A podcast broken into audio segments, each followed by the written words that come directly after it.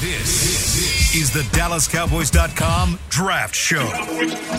Your war room for insider news and draft analysis from deep within the confines of Cowboys headquarters at the Star in Frisco. Dallas Cowboys select CeeDee Lamb, wide receiver. And now, your hosts, Dane Brugler, Jeff Cavanaugh, Kevin Turner, and Kyle Youmans.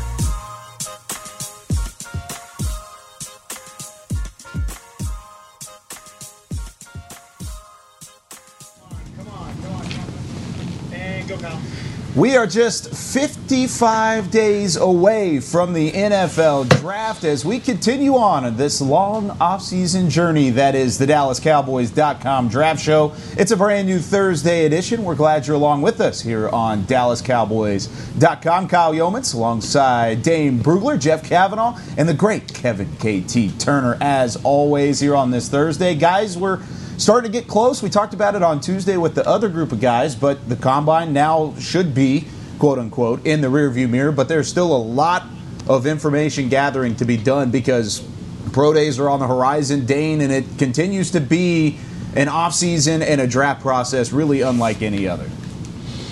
Yeah, that continues. Uh, we had the combine list come out this week, uh, which is interesting because it means uh, not quite as much this year uh, without having the combine. Uh, now, you know, it'll mean something because, you know, a, um, you know, in terms of the medicals, that's uh, that's something that will be funneled through the the, the process, um, and then you know, b, it, it gives us a better idea of some of the players that are yeah, a lot of NFL teams are looking at, um, and some of the t- players that maybe they're not very high uh, on. Um, and you know, we have around 30 uh, non-combine guys uh, get drafted every year, and that'll probably happen this year, even though it is a little different. Um, but it, it's just it, it's just everything's unprecedented as we kind of work our way through. Uh, we got pro days going to be starting up here um, next week. Um, and th- those going to run uh, all the way through April. And you know, just talking to people around the league, how it's going to work, it's just it's really interesting. They're going to kind of break it up into regions, um, and just with how the scouts are going to travel to these pro days, uh, just really interesting uh, as they try to navigate through all this. So.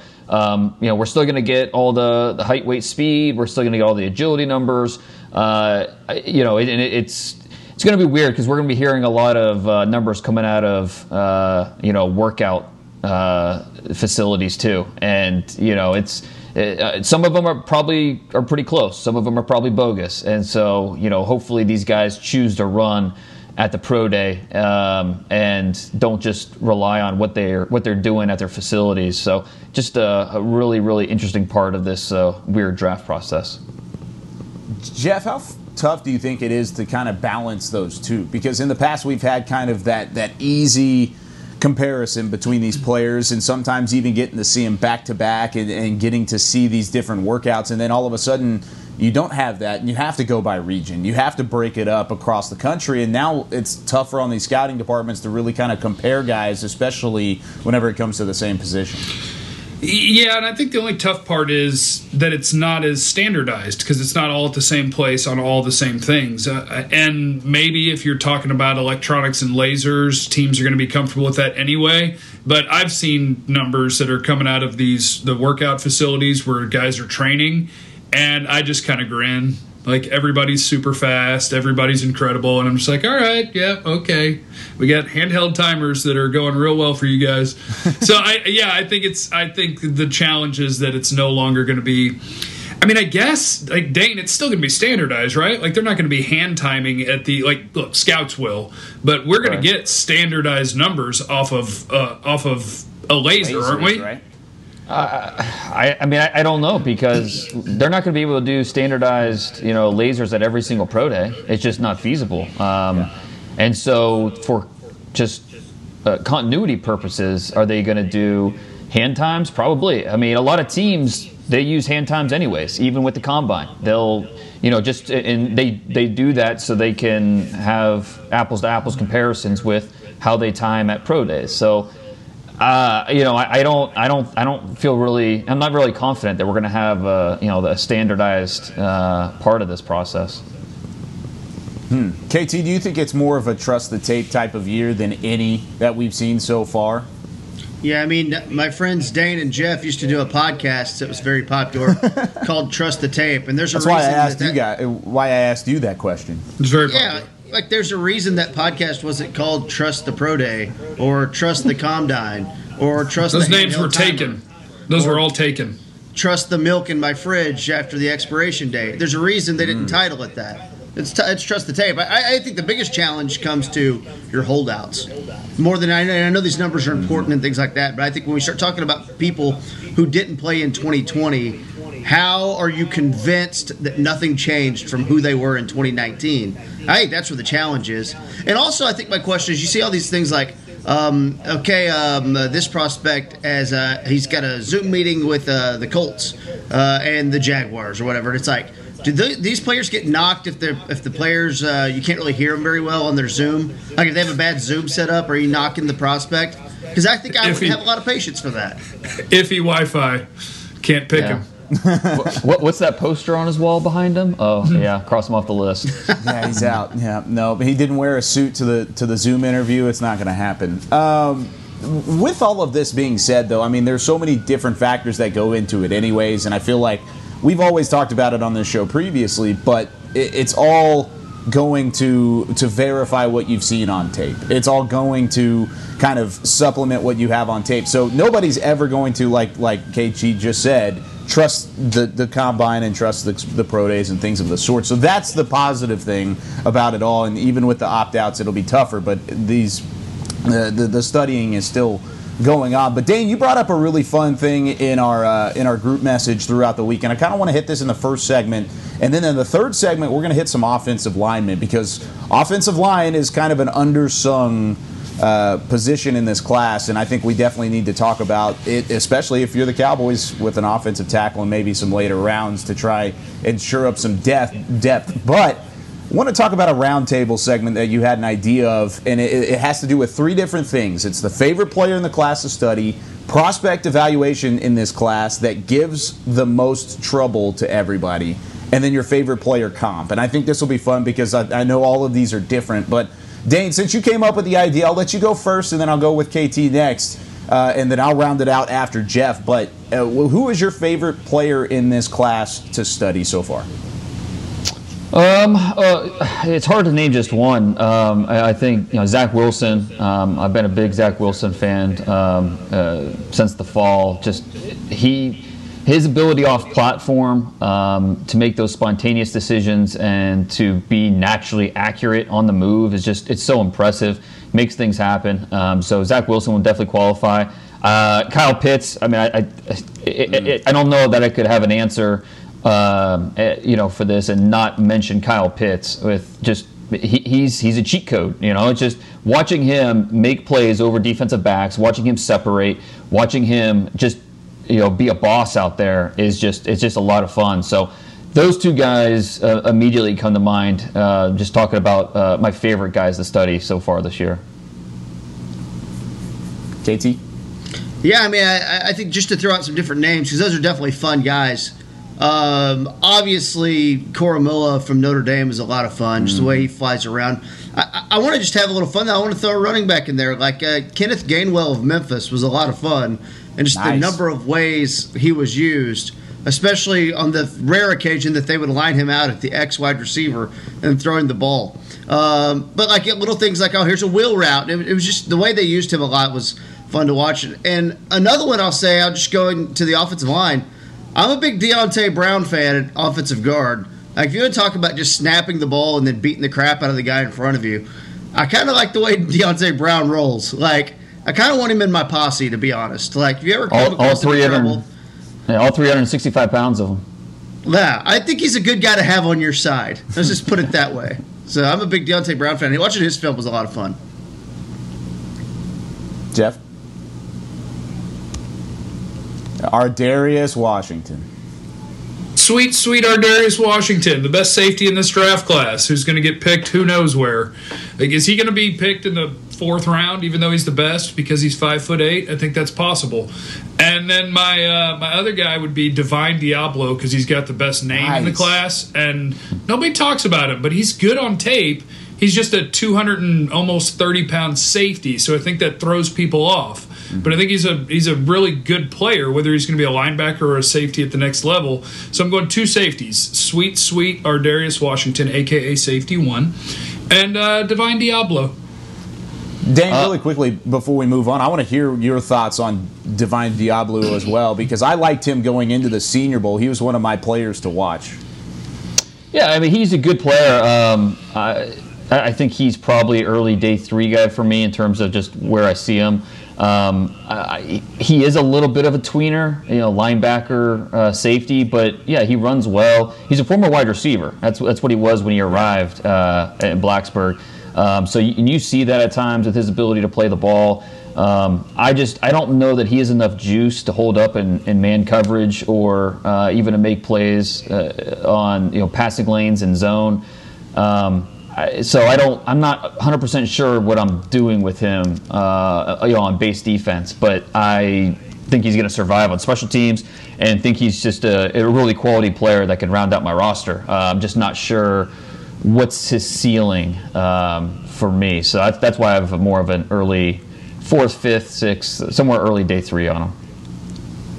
So I've got a really easy answer for my favorite player to watch, and it was just because a lot of people maybe forgot just how dominant he was because he Jalen was a 2020 opt out. No, it wasn't Jalen Oh. Darden. I'm not going to say that. I promise. uh, I thought about saying it.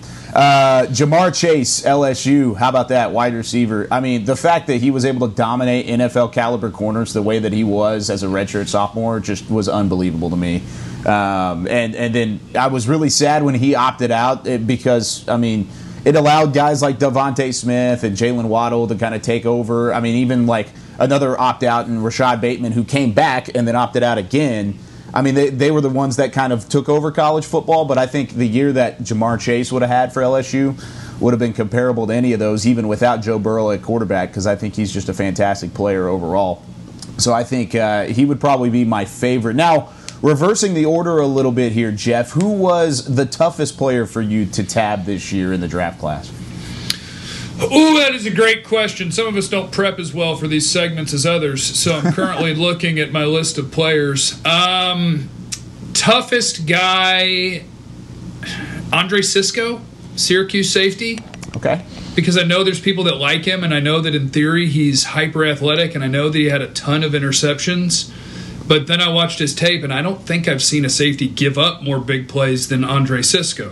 Mm-hmm. So I don't know. Is somebody going to pick him in the top 50 because he's an athletic guy with a history of creating turnovers? Or do you just say, guys, I don't want him because the number of, and this is run plays, pass plays, underneath, deep, like Andre Cisco's tape, I just kept typing, you're the last line of defense. What are you doing? Um, so I'll say Andre Cisco, who I'm trusting the tape, and I put him in the fourth or fifth round, and I'm sure he's going to go higher than that, but it happens. Plus, he's coming off the ACL, which is another. You know, obviously that doesn't.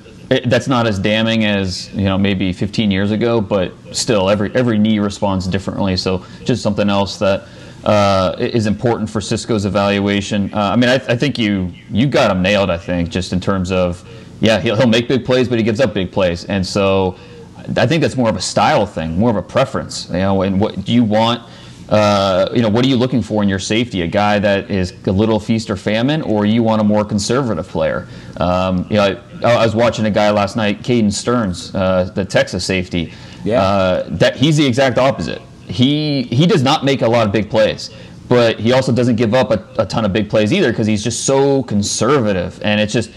You know, I don't. I don't know that that's my style either as a safety. So it's just an interesting juxtaposition between those two guys. KT. Yeah, I mean, for me, there's there's quite a few names, but one I really want to throw out is Bobby Brown, the defensive lineman from Texas A&M, because you know you're watching it and you when you see the flashes, you go wow, and then you go, why doesn't that happen more often? And there are plays when, quite frankly, it just looks like he's not trying hard. Um, and I don't know if that's the case. Maybe he's tired. Maybe he was banged up. Those types of things. But Bobby Brown was a very up and down evaluation for me. And when you're talking about putting a guy in your top 100 or, or you know, maybe trying to get this guy to be a day two pick, you know, I'm not sure Bobby Brown was consistent enough for me to take him on, you know, the third round. So I mean, that's there's a there's a lot there to like. Uh, I would definitely consider him in that third or fourth round range. But Bobby Brown was an evaluation. It was a frustrating watch, I guess I'll put. It was very up and down. Dane. Uh, so I've got a few. Um, that's uh, and I mean, for those young evaluators out there, I mean, let this segment kind of be a, a, lesson. You know, don't get discouraged when you watch a player and you're just like, I don't know what to do with him because that, it, that it's okay. That happens a lot. Um, some guys are just confusing, and it's just going to take a lot more work and homework to figure them out. Like for me, Anthony Schwartz is that guy uh, from Auburn. Um, this is one of the fastest humans uh, in this country. Um, he in, in high school he ran a 10.07 in the 100 meters. Jeff, is that fast? Uh, I mean, yeah, you'd think he'd be on pace to be running in the Olympics in a year or two. That was his goal. I mean, he ran at, at Auburn. Um, you know, he he was a two-sport athlete at Auburn. Uh, he he set a few SEC records. I think it was six five nine in the, in the 60 meters. Um, I mean, the guy can fly. There's just no doubt about Ten, it. Like, just real quick, Dane. Like, when you see high school guys and they're talking about the fastest guys in the country in football, you're going to see like 10-4, 10-5. Oh, yeah, that's, and, that, and that's, that's blazing. Flying. That's yeah. flying. 10.07 is stupid. Yeah, it's it's ridiculous. Uh, he uh, he won the silver medal in the 100 meters at the at the World Championships as a senior uh, in high school in Finland, um, and just I mean this guy is just ridiculous, uh, and uh, it just it, that and it translates to the football field, uh, but it translates speed wise, but not big play wise. Um, and so a guy with that type of speed, you would expect all these these big plays, either on as a return man or uh, you know the just underneath plays that he's able to stretch out a stride and you know take 80 yards uh, or just winning deep. But looking at his at his film, it was just a lot of uh, you know a lot of uh, feast or famine. Uh, I mean, he was. Um, looking at Can I at blame his, Bo Nix? Can I just blame Bo? Well, and that's exactly and that's part of it. That's part of it too. So you know, looking at his his his tape of his 117 catches, only 9.4 percent of them resulted in a play 25 yards or more. I mean, that's just that's not the that's not the percentage, the odds that you want to see from a player with this type of speed. But yes, you factor in he's a young player who uh, you know was also a track athlete at Auburn. So in the off season, he's not training for football. He's not working out with football. He's training with, with, track, and obviously two different sports with two different uh, you know conditioning uh, process and, and preparation. Um, now that he's football only, is that going to be is able to improve? You know, what's his ceiling on the football field? It's it, it's a really interesting uh, evaluation because there's a lot of projection there. Where do you feel comfortable drafting him? Um, and then a guy on the defensive side of the ball, Chris Rumph out of Duke. Um, really, really interesting because he didn't start playing. His dad, a uh, uh, longtime college and NFL uh, defensive coach, uh, defensive coach at or defensive coordinator at Florida. Now he's in the NFL um, with, with, the Bears as their defensive line coach. Really extensive background in coaching uh, at a high level. But he didn't let his son, uh, Chris Rumph II, he didn't allow him to play football until high school. And so he was a 170 pound junior in high school. Um, and so just way behind in terms of his body, in terms of uh, just football development. Um, goes to Duke, and the last two years, this guy was was hard to block. Uh, 34 total passes or uh, tackles for loss, uh, but I don't know what to do with him because he's undersized and he's a a liability in the run game. Once blockers get their hands on him, they can shut him down fairly easily. So where are you playing him? Is he a sub package guy, or can can you get something out of him as an off ball player in early downs? I'm just uh, trying to figure out his exact role is is really tough. I, I think you know we talk about um, you know gadget players on offense. You know uh, we don't talk enough about gadget players on defense. You know we don't we don't use that term for defenders. To me, Rumph is a gadget player. you know, however you want to use him, I think there's definitely value there. You just have to figure out the right role, the right way to deploy him, because I mean, he has speed. Um, you know, he's got a knack for finding the crease and you know creating havoc in the backfield. Just it's a lot of fun to watch, but trying to nail down his exact projection at the next level is a little bit of a challenge. I like it. Uh, real quickly, I'm going to give my my back to back, starting with uh, with the comp player, or, or, excuse me, starting with my toughest to, to evaluate, and that's Jayson Oweh, edge rusher out of Penn State. And the reason why is because I want to love the traits, and I do, and I want to love the film, and I try and talk myself into loving the film. But he also didn't have a sack at all this past season, and I know there wasn't necessarily a whole lot to work with on that Penn State defense. They really struggled on that side of the football this year without Micah Parsons back there, without some of the other guys like Aguirre Gross Matos and players that had left previously. But he has every single bit of the tools available to potentially make it and be successful in the NFL. I still tabbed him as one of my top edge rushers, but it was still kind of tough for me to really look at it and say, I think he's going to get to the quarterback in the NFL whenever he didn't have a single sack in 2020. My favorite comp, other than Dane Brugler's comp of Carlos Basham Jr., where he comped him to Marcus Davenport earlier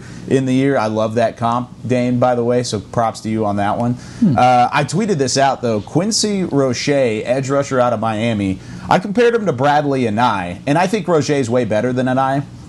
But I also, I, I, think they win in certain ways. They were both uber productive during their collegiate tenures, and then all of a sudden, uh, Roche, whenever Gregory Rousseau opted out, had a bigger opportunity to be productive, and he ended up having a, a, huge sack year. And he wins with short arms and not a ton of speed, which is exactly what I had written down for Bradlee Anae last year. And so I compared those two guys together. Once again, I think Roche is just a better player overall, more polished than I was. And with that being said, he's still one of my top eight edge rushers as well, Dane. Yeah, it's Roche is interesting. He's he he's a, he's tough to stack in this class because uh, there's so many uh, talented rushers in that mm-hmm. you know rounds two to four range. Um, you know, he, he's he's log jammed in there with guys like Rashad Weaver and Peyton Turner and Patrick Jones. Um, yeah, it, it, so it's tough to stack him. Um, I don't like him as much as you do, but he did. I thought he did. He helped himself at the Senior Bowl. He he played showed a little more juice uh, live than I saw on tape, which is good to see. Mm-hmm. But I mean, another guy you mentioned, Oweh, not much production. Um, you know, uh, Roche, he didn't have a ton of sack production as a as a senior sure. at Miami. Um, so it's it, you know he, he could be a little bit difficult too. Who was your favorite cop, Dane? Um, so I've got a few of them. Uh, I really like the uh, Trevon Moehrig to Jessie Bates um, comparison because ah. you're talking about guys tall, linear, uh, a little a little leaner than you want, and that'll show in the run game. But guys that are proven ball hawks, or you know, they, they got range, they know how to make plays on the ball. Um, you know, they're probably not going to be first rounders. I mean, maybe Moehrig gets in the first round, but I think probably more early second. Um, you know, kind of like Jessie Bates for for a lot of the same reasons. Um, and then at linebacker, uh, Jamin Davis uh, out of Kentucky who's a day two player in this draft. He is a carbon copy, a, a clone of uh, Zach Cunningham, who uh, out of Vanderbilt went to the Texans. I, I, th- I just think they're the exact same player. Uh, it, that it was it just hit me over the head watching Davis's uh, tape how how similar they were. So those two really stood out as as easy comps for me. KT. Yeah, for me, uh, I'm going to go a little off the beaten path here when I watched Notre Dame tight end Tommy Tremble, I was kind of getting Josiah Deguara vibes. Uh, if you remember him from Cincinnati, he kind of lined up everywhere. You could line him out at X. You could play him as the H back, and I know you can do that with a lot of tight ends, but just kind of the way they moved and the way they played, I kind of kind of had that as my uh, my comps that I that I liked. Um, Tommy Tremble and, and, Josiah Deguara, I think went went the third round, and then he tore his ACL. Um, you know, I, I think I, always get uncomfortable with comps with quarterbacks because there's so much going on at the quarterback level that I I'm, I'm re- really uncomfortable doing that. Um, so I don't know. I'm going to stay away from the quarterbacks. one guy, and I do not like his tape uh, really at all from this year. Uh, I mean, I, or his, his most recent tape. But I, I do see the running style. When I watch Chuba Hubbard, I see that kind of upright style that Darren McFadden had. Now, way different. Obviously, uh, McFadden, All American, first round pick. Chuba Hubbard, you know, I don't think it's crazy to say that he might not get drafted, but I think he probably goes in the fifth, sixth, seventh round, something like that. But when I watched it, I typed that on my notes right there, like, hey, he's kind of like that McFadden style, but there's a lot going on with Chuba Hubbard. When I watched him, I was not impressed. Jeff? Oh, Ar'Darius Washington, uh, Honey Badger. I don't know if I have to say it over and over again. Yeah, my five eight safety, he's Honey Badger, and that's awesome. And the other one is a bad comp. I'm going to throw that out before I give you the comp, just because the size is so much different. But Kadarius Toney, the Florida wide receiver, his tape reminds me of when I was 10 years old or however old I was watching Dante Hall with the hmm. Kansas City Chiefs because it's like three people will run into each other or run into him and somehow he's still going and they're all on the ground. Just the, the the change of direction and the contact balance and how in the hell did he squirt out of that? Uh, so Kadarius Toney reminds me of every great punt returner ever, and he does it while he's playing wide receiver or taking handoffs. But yes, Ar'Darius Washington, TCU safety, Honey Badger, the end. I, I, I thought you were comparing Kadarius Toney to yourself at 10 years old. That's what I you- thought it was about. The way you I was, phrased I, it. I was- I, I will tell Wow. you, at ten, at ten, I had wiggle. I was ahead athletically at ten. It was at about uh, fifteen that people caught up. So did you, you also want a, a rapping career like Kadarius Toney and I, I would like it. Yeah, that'd be great. Okay. I, I could go Uh, country music or rap. I would go either Yeah. one, but I'll take. I, I- mean, I- if anybody out there is offering, I need to update my uh, report on uh, Toney to uh, change my comp form. to There you change go. it to 10 year old Jeff Cavanaugh. Yeah. yes. I like it. I think that'd be fun. Jeff, I think you're you're witty and like quick witted enough to be a, a like a freestyle rapper. Like if you had to sit down and write it, I don't know if you could do it. But I think if you're sitting there and, and just just rattling it off the top of your head, I think you could get it done. I thought so too, Kyle, and then I tried. You tried. How did that? It, it didn't go well. Not well. Oh. Well, that's unfortunate. Well, No. I like your comp of Kadarius Toney. I had him with Percy Harvin. That was who I had him tabbed as. Kind of once again another nice returner, somebody that is lightning quick and shifty. So plenty of comps to go around, and of course that's one of the fun parts about the draft is trying to look for those comps. And we just gave a couple of our favorites. We might do this again, Dane. I think we should do this again maybe when we get real close to the draft and kind of go up and uh, and talk about it uh, again, kind of our favorites, our hardest since then, and maybe even our comps since then as well. But when we come back here on the DallasCowboys.com draft show, time for some Twitter on the 20. We'll do it right after the break. Sometimes nothing beats a classic. Miller Lite, the original light beer, brewed with great taste and only 96 calories. Available for delivery. Celebrate responsibly. Miller Brewing Company, Milwaukee, Wisconsin. 96 calories, 3.2 carbs per 12 ounces. We're back with a tasty treat that's sweeping airwaves and taste buds. It's new Dr. Pepper and Cream Soda. Let's take a listen. Dr. Pepper and cream soda's here. A new combo that's music to my ears, okay. Let's play. Cream soda and Dr. Pepper time. Pour it in a glass of ice. Ah, music to my ears and mouth. New Dr. Pepper and Cream Soda. A delicious duet. Hey, Cowboys fans, if you're thinking about attending a game this season, visit cowboystravel.com to book your travel package today. Stay at the team hotel, have dinner with a Cowboys legend, and experience AT&T Stadium's exclusive VIP Owners Club. Also, tour the star, get autographs from your favorite players, and talk X's and O's with me, Mickey Spagnola. The official travel partner of the Dallas Cowboys will take care of all your travel needs. Visit cowboystravel.com. There's nothing as unique as our eyes, which is why Essilor pioneers ways to make lenses as unique as you. Varilux for super sharp vision, Essential Blue for protection, and Crizal for freedom from glare. Three cutting edge solutions in a single unique lens. So, whatever your needs, insist on Essilor. Visit your local Essilor experts and find the perfect lens for you.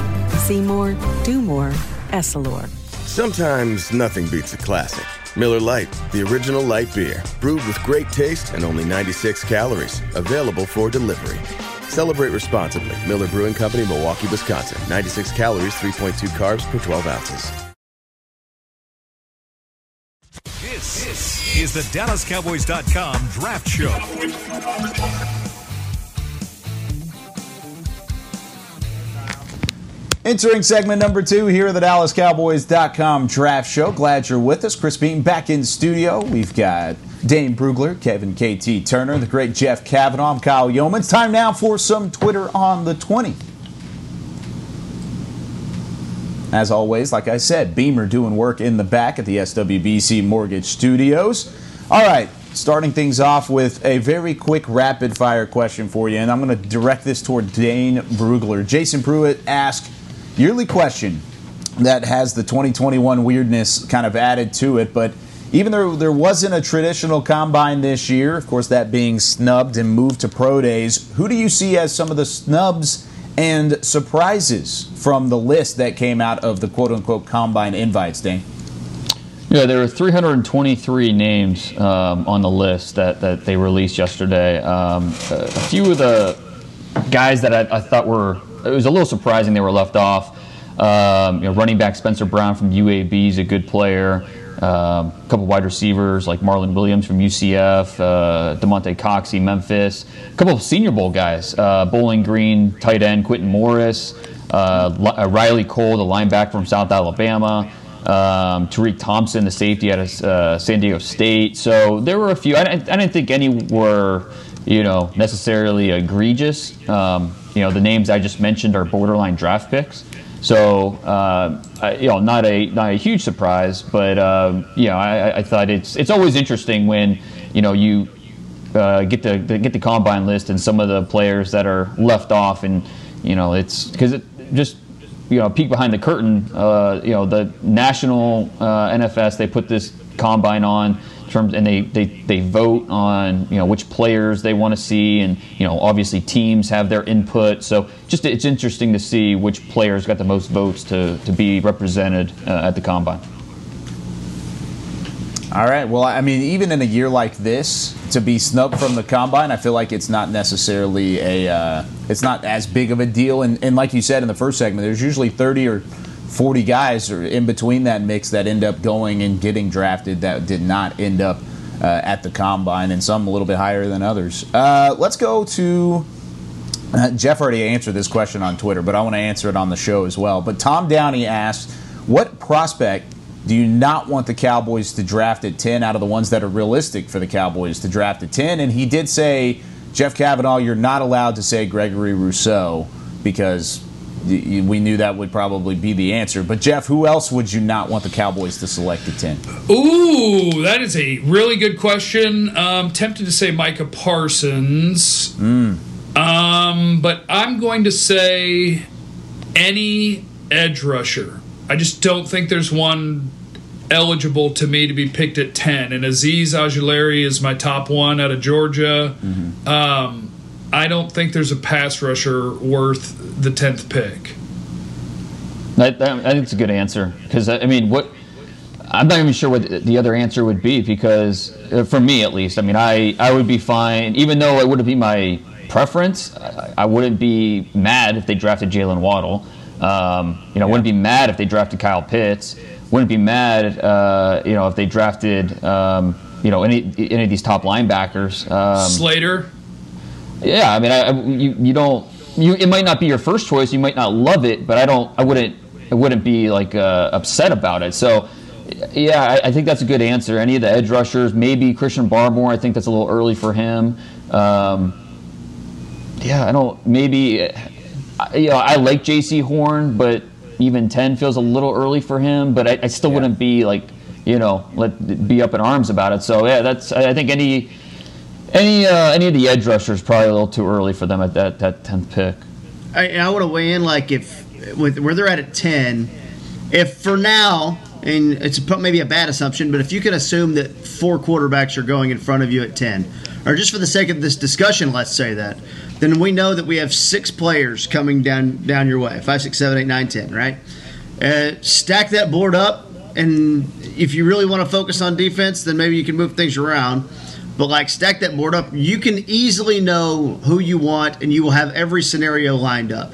You need six picks that you have to deal with right here. Six players, and you should have one, two, three, four scenarios lined up. I think where the, I think where the discussion gets interesting is if you trade back, and that's where you start pitting uh, Ojulari against Jaycee Horn, um, or or Darrisaw ag- against uh, you know uh, maybe it's Darrisaw against yeah against Barmore or, or Vera Tucker or whatever however you want to play it if you're thinking offensive line there like if there's a trade back and you're in that 17 to 20 region that's where I think it gets a little more difficult I actually think it's pretty simple to to draft someone you like at 10 when you know that three or four quarterbacks are going in front of you. I I really don't think you can go wrong there if you've done your work and you have it stacked the way that you want to want to go. And I'm saying that in terms of well, I'm saying that in terms of picking the guy you want. Yeah, I would say the only problem with that is when you said stack up your next six guys. I think my next six guys play offense, and I think that that's not ideal for the Cowboys because to me the Yeah. next six guys would be some combination of Penei Sewell, Rashawn Slater, Kyle Pitts, Ja'Marr Chase, Jaylen Waddle, DeVonta Smith. So Yeah. if four quarterbacks go, I think the next the six uh, next best players all play offense. Well, at least maybe seven and eight might be defense. I mean, I Farley and, and Surtain Maybe. might be there, maybe if that if that's where you have them ranked. My easy answer to this question would be Mac Jones. Please don't ever talk to me about drafting Mac Jones at ten, e- even if he is the only quarterback available at that point and you haven't signed Dak Prescott. Because I feel like KT, you're talking about all these big scenarios, but even with the scenarios that are outside of the draft itself in Dak Prescott's contract negotiations and everything that's going on there, if Mac Jones is the presumed pick at 10, I would be livid. I, I would hate that. It'd be Uh, better than not picking a quarterback if you haven't signed your quarterback. no, no, no, I don't want it. I don't want it. No, You wanna- it's so you wanna just drift I would to- rather dri- I would kick that can down the road before I would I would draft Mac Jones. You know that down the road is like the next draft having Kedon Slovis and who knows what else. Yeah, we'll figure it out. Well, There's a lot of quarterbacks Man, on the free agent market. on quarterback, No, we'll no, I-. I'm just saying- I'm a just bad saying. quarterback take by Kyle. I'm saying I'm saying we will figure it out rather than having Mac Jones because I don't want Mac Jones at like really at all. Uh, that's my my one thing. But I could be wrong. I've been wrong before. I'm going out on a limb to say that I think Mac Jones would be a terrible pick at ten. Uh, but kind of, I want to go back to what KT was just saying because it, it is intriguing to me. Because last year when we were picking at 17, there were conversations about pretty much anybody. And, and we thought, of course, CeeDee Lamb wasn't even a part of that conversation, and he was the one that fell. I think this could be a whole segment in itself, and we may do this next week. But if we do trade down, or if the Cowboys do trade down, then what is the what are the scenarios? What are those different players? Like you said, stacking up a Horn versus an Ojulari, and, and, and talking about these different prospects that aren't top ten prospects, but are still really good players. And what would you get in return for maybe the second and the third round to kind of add on to your draft? I think that might be a fun segment we do next week overall, KT. I like where your head's at in that regard. Um, looking for my page refreshed. This is bad radio. Um, looking. I do that every to- day, brother. I know it's the worst. Uh, Five Adam- hours of it. Yeah, Adam asked, uh, "What uh, or what prospects get under opponents' skin the best in this draft class?" Because he wants Dallas to end up with some dogs, some guys who can trash talk, bring some personality, honey badger like intensity. Who are some guys that could potentially bring that? Kelvin Joseph, the Kentucky corner, and Jaycee Horn, South Carolina corner. Those are the two guys that they don't stop. Uh, it's fun because when you can see that on tape, you just get to imagine what's happening. But those are the two guys by far that jump out as they're going to talk to you, they're going to play hard, they're going to make you mad, and then they're going to tell you they made you mad, and then they're going to make a play, and then they're going to tell you they made a play. Uh, yeah, Jaycee Horn, Kelvin Joseph. That- that- the one thing that I worry about with Horn is how much does it go the other way? How much is it, uh, you know, for how easy is it for receivers to get underneath his skin? Um, you know, because he does play so emotional and so aggressive, and uh, that that is a that is a tough. Ooh, I got Gil Brandt calling me. Should I should I answer it and put him on? Yes. yes. Uh, No, hold on. All right. Always. Um, Um, you know, he's he's That's uh, a missed opportunity for the show right there. I, w- I wouldn't do that to Gil. Uh, but he, uh, I would. uh, not not the Godfather. Come on. Um, Oh, so I, I, with Jaycee Horn, he plays so emotional that it does worry me both ways. Because yeah, he, he will get after it. He will talk. He's not as flashy as his dad, you know, Joe Horn, but he's still, you know, you could see that alpha mentality in him.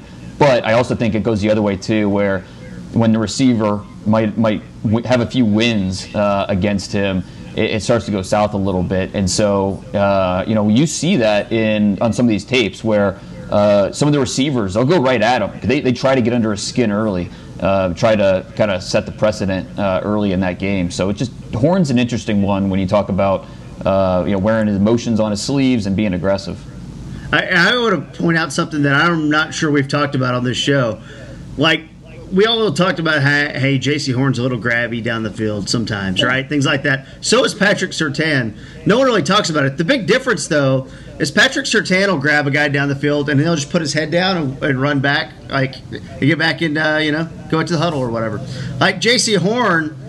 This is why it's just it's he's just so demonstrative every time. He'll hold a guy and then he'll turn around and go, What? Nope, nope, nope, nope. And it's like, hey man, Surtain, like very pro about it. Hey, I'm gonna hold you, I'm gonna grab you, I'm gonna grab you, I'm gonna grab you. Oh no, just go back to the huddle. Normal, normal day at the normal day at the office. I just I do think it's interesting because it it stands out way more when you watch Horn than it does with Surtain. And maybe Horn's a little more grabbier than Surtain, but like it's not act like Surtain's not getting his hands in there a little bit. He just he just has a good way of not showing it after the play and, and good timing to just kind of pull it back at the right time and not like play to the refs. It's very funny. The difference, the difference is, is that it's Horn's primary coverage technique. Yeah. Yeah. He does it a lot more. I mean, It's it, it every hap- play. it happens with a lot of corners, but I more so with Jaycee Horn. Every time he gets up, he is looking for the official, either to make sure he didn't throw a flag or to complain because the flag wasn't thrown. It's just it's amazing when you're watching him. Every time after a play, he gets up and immediately finds the official for one reason or the other. It, it's it's just fascinating with him. Even with like the the grabbiness and the hands and i've always had trouble kind of deciphering this myself so I'll, I'll pass this question on to you guys but when does it become a problem whenever there is a corner like like uh, you're, you're d- differing even Surtain and far or excuse me in horn here but when does it become a problem whenever they are handsy downfield because it is it the is s- a technique thing and it is something that can be taught right Yeah, no, no. It's a problem when it's in the Super Bowl and the refs want to throw a lot of flags. true Like, but I'm, some, I'm, I'm some more of saying crews- I'm more of crews just saying let it fly.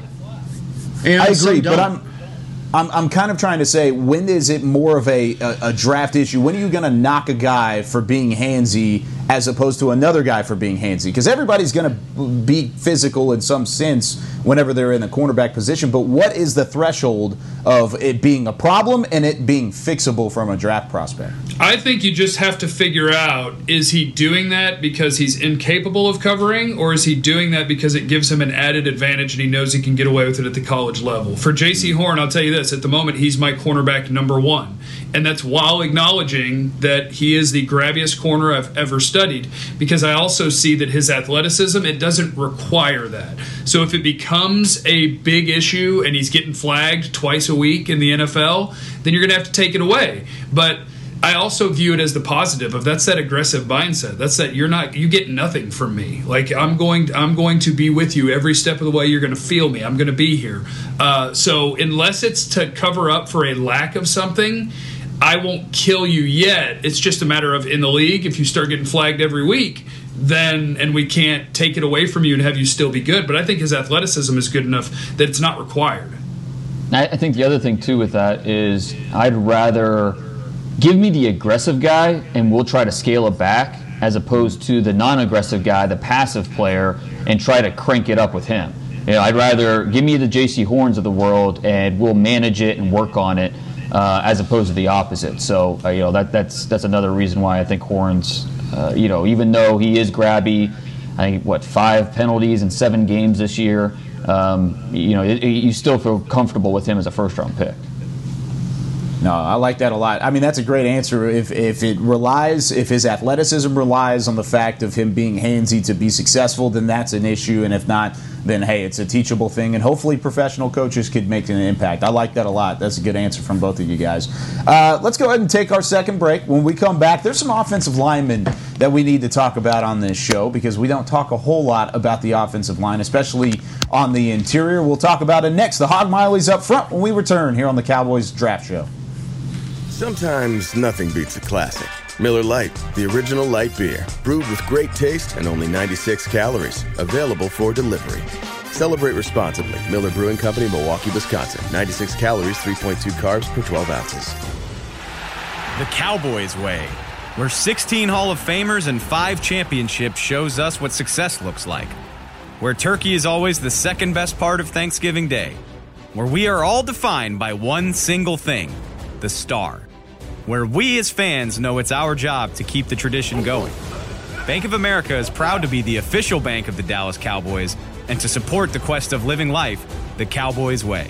Copyright 2020 Bank of America Corporation. Honey, big news. Gary, are you okay? Oh, I'm not Gary anymore. I'm Jackie Flash. What? See, I want the latest smartphone, but the best deals are only for new customers. So, to get a new customer deal, I changed my name to Jackie Flash. Okay, but the best smartphone deals at AT&T are for everyone, new and existing customers. That's huge. Then guess who's getting a deal? Is it Jackie Flash? Jackie Flash. It's not complicated. At AT&T, our best smartphone deals are for everyone. Restrictions apply. Visit att.com for details. Before there was a draft, you could size up a cowboy by three simple factors: the crease in his hat, the bend of his brim, and his unbending attitude. A man Stetson didn't just protect him from what life threw at him; it projected a rugged, unstoppable spirit. Stetson hats are still American made with pride right here in Texas. They're still the unofficial crown of all self respecting cowboys, and Stetson is proud to be on the field with America's team. Find a retailer nearest you at stetson.com slash cowboys. Sometimes nothing beats a classic. Miller Lite, the original light beer, brewed with great taste and only 96 calories, available for delivery. Celebrate responsibly. Miller Brewing Company, Milwaukee, Wisconsin. 96 calories, 3.2 carbs per 12 ounces. Is the DallasCowboys.com Draft Show.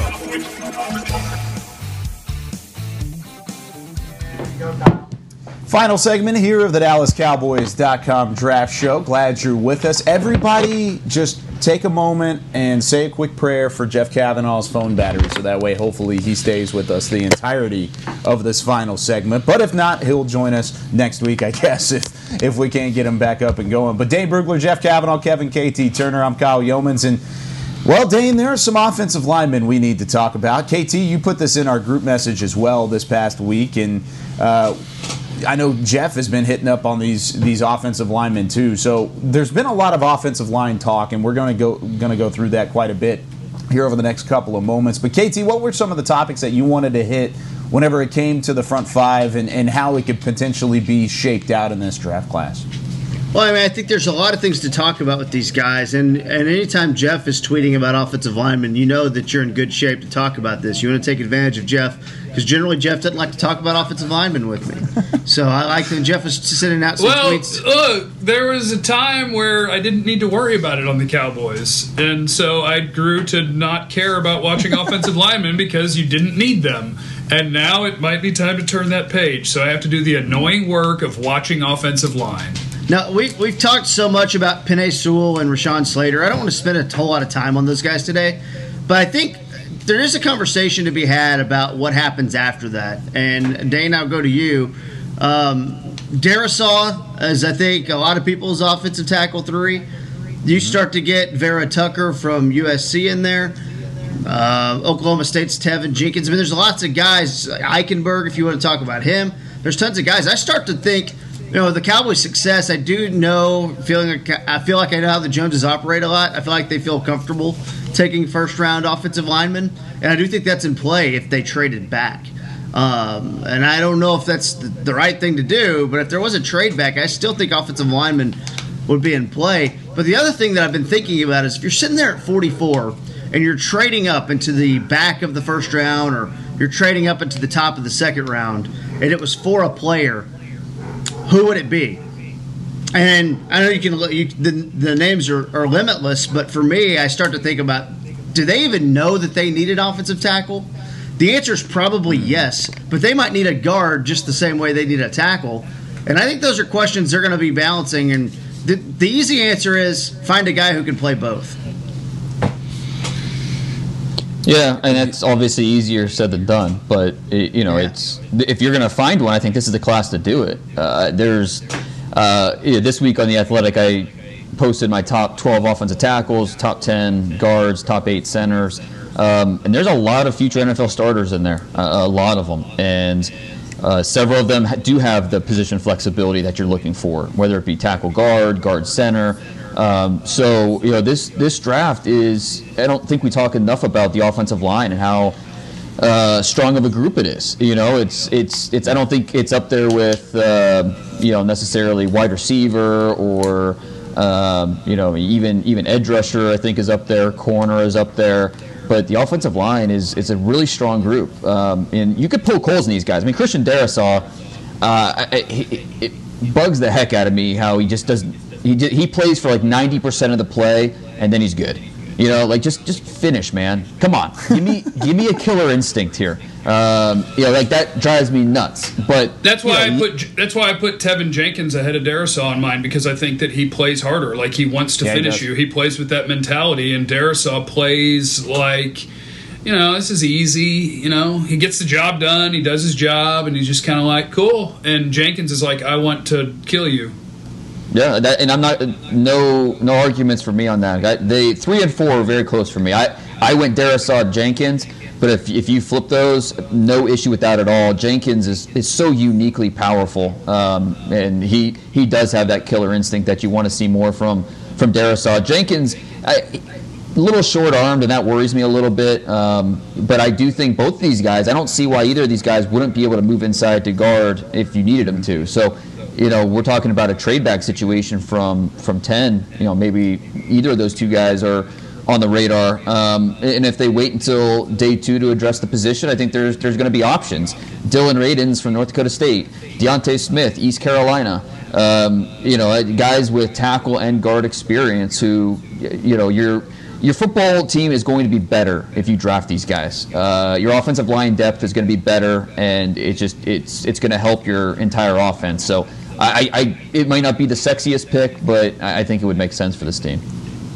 Do you think it would be easier to address the offensive line issues in, in day two than it would be to, to add safety or a corner or somebody on the on the defensive side of the football if you didn't go offensive tackle at ten? Dane, riddle me this. Tell me if you think I'm too early on this, but you talk about having them play both or having the ability to. What if you took Alex Leatherwood in the second round, mm-hmm. Alabama's left tackle, that I think some are going to view him as a guard and maybe he could do both? Is that too early for Leatherwood? Yeah, I think that's that's right around what they pick 44. I mean, to me, that's ex- right right where Leatherwood should be drafted. You know, somewhere between 35 and 50.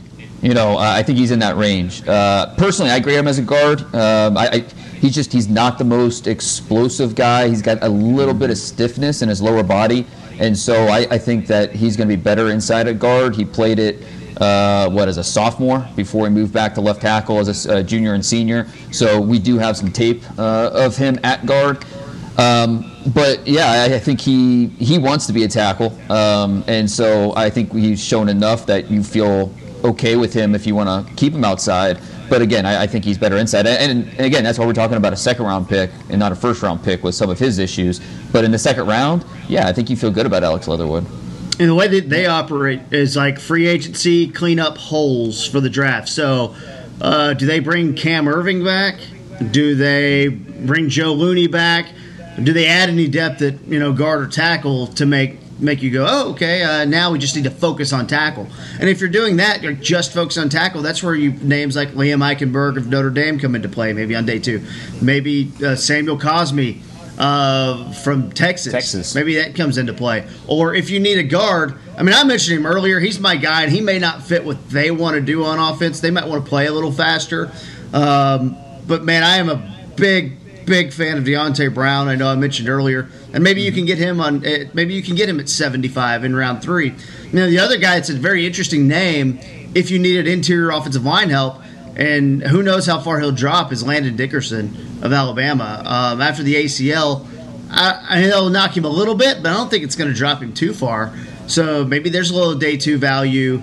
Uh, maybe a guy who slides a little bit just because he might be a little late to the party. You know, may, maybe he's ready to start training camp. He should be, uh, at least pretty That's- close to that. Is That's a great name because you know we, we know this team in the second round. They're not they're not scared to take an injury guy or a character guy. Um, and Landon Dickerson, that's that, I, that that that's that's a great point. I mean, he he would be if he fell to 44. Uh, scoop him up. I mean, this this guy, the injury history is long, extensive, and worrisome, but he's also an easy first round talent. Um, I actually like him better at guard, even though he played almost primarily center uh, at Alabama, but he can play both. Um, he brings that culture that you want. Um, his his football character is outstanding on the field, outstanding. Um, it's just you worry about him staying on the field, and you know the the greatest predictor of future injury is past injury, and he has you know more than enough of that. So, but if he's going to be there at 44, it might be worth the risk. Dane, you say all of these great things about uh, about him and about his his character and his on the field talent and everything, and then you say the injury history and how it's extensive and how it's a predictor, and then uh, like I'm all out again on him. I mean, already I'm already out because I don't want the same offensive line trouble that the Cowboys had this past year because that's exactly what it was. It was A lot it of was Bama a revolving lot, door. A lot of Yeah. Bama hate out of Youmans today. I'm just no saying. Mac Jones, no Landon Dicker. What did they do to you? That's true. Yeah, I don't know. Maybe it is just Alabama. I just, I, I also hate DeVonta Smith. No, I'm just kidding. I don't hate DeVonta. Oh, no, Kyle, no. No, he's really good. No, he's really good. I promise. I promise. Hey, Uh, Kyle, Kyle, Kyle, real quick, real quick. I got a question Yeah, yeah. for you then, because if you don't Okay. want, if the injury history bothers you there, does round four Walker Little from Stanford do anything for you? Yes, because it's less. I mean, what would we already have had? Four picks before that: a first round pick, a second round pick, and potentially two third round picks. So he'd be your fifth pick in the draft. I would take that. I would take Walker Little at that point. Yeah, I think he'd be a, a steal at that point too. Yeah. um, he's he's he, he, he, he had a missed opportunity by not playing at the Senior Bowl. Um, I, I, he, he had his invite, he, he declined it. I mean, I, that's a big missed opportunity for him. Um, we just haven't seen him on the field uh, in you know almost two years. So. Uh, you know, I, I, I, he's a really talented player. It's just tough. He, he, he would have qualified for that first segment when we went over guys that are just tough to figure out. And with him, it's just because the the lack of sample size and uh, just haven't seen him in a while.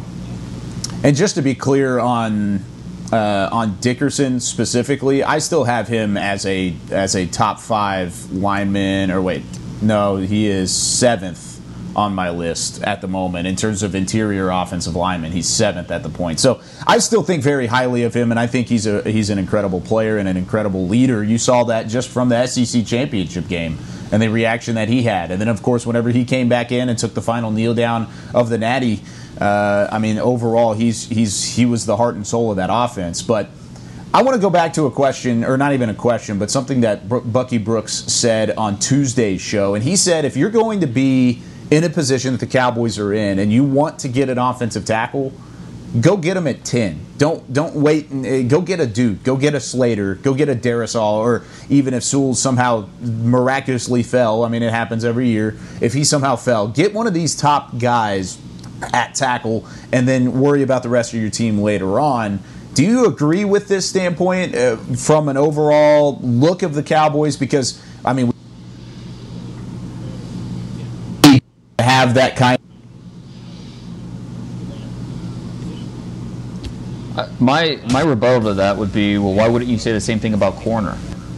You know, why why would why wouldn't you say the same thing about, well, you know, go get, you know, you the Cowboys may have a chance to draft the best corner in this in this class. You know, why wouldn't you say that also about corner instead of you know waiting to see what's available for you in the second round? So, I mean, I, I don't necessarily disagree with it. I just think you could say that about several positions for this team and for this class. Dane Slater, Rashawn Slater, and Greg Newsom, or Patrick Surtain and Alex Leatherwood. Uh, Slater and Newsom. Uh, Will Newsom Newsom make? Will Newsom That- make forty four? No, I mean he's he's going in the first round. The only the only thing you worry about with Newsom is yeah, again, a guy that's missed at least three games each year, um, and so he, has got a very lean, wiry frame. Um, his him not holding up would be the only reason he doesn't go in the first round, in my opinion. Uh, just a a really I, I comped him to Kyle Fuller. I think he's uh, a top four corner in this draft. It just comes down to you know do you trust him to stay out there, and if you do, I, I think he's going to go in the first round. Okay, Slater and Newsom or Surtain and Jenkins. Say that again now. What was it? Slater, Slater. and Newsom or okay. Surtain and Teven Jenkins. Boy, Teven Jenkins at 44 would be amazing. That would be yeah. really nice. Yeah, he but must have. Bro- so he, he might have like, held up a convenience. Whoa, whoa, whoa! wow! If he's number 44, you got to do something homework and figure out yeah, why. He did something. It would be a Tunsil uh, thing. He's still still a hoagie. Yeah, uh, I, I would still go with the Northwestern route just because I think I, I would too. I, I'm I'm that high on Newsome, but that definitely makes you think more. I guess Jenkins is really good, and uh, obviously Surtain's a really good player. So that, I mean, if, that, if, they're choosing between those two uh, scenarios, the, the draft's working out okay for you. yeah, I, I, think you would be happy with either one of those. I, I would be no pretty doubt. pumped about either one of those if you're the Cowboys because you're fixing your offensive line or at least adding some depth and then adding some potentials there, and then you're turning around and you got yourself a, a starter on defense in each of those realms at cornerback. But we're running out of time. That's going to do it for us here on the DallasCowboys.com draft show. Be sure to follow all of these guys on Twitter. They have great work throughout the week. Dane on The Athletic, of course, KT and Jeff in the local radio markets as well. And they continue to do fantastic work. But until then, until next Thursday, 10 a.m. Central Time, we'll see you next time. For Dane Brugler, Kevin KT Turner, for Jeff Cavanaugh, and Chris Beam back in studio, I'm Kyle Youmans. Thanks for listening to the DallasCowboys.com draft show. This has been a production of DallasCowboys.com and the Dallas Cowboys Football Club. How about this, Cowboys?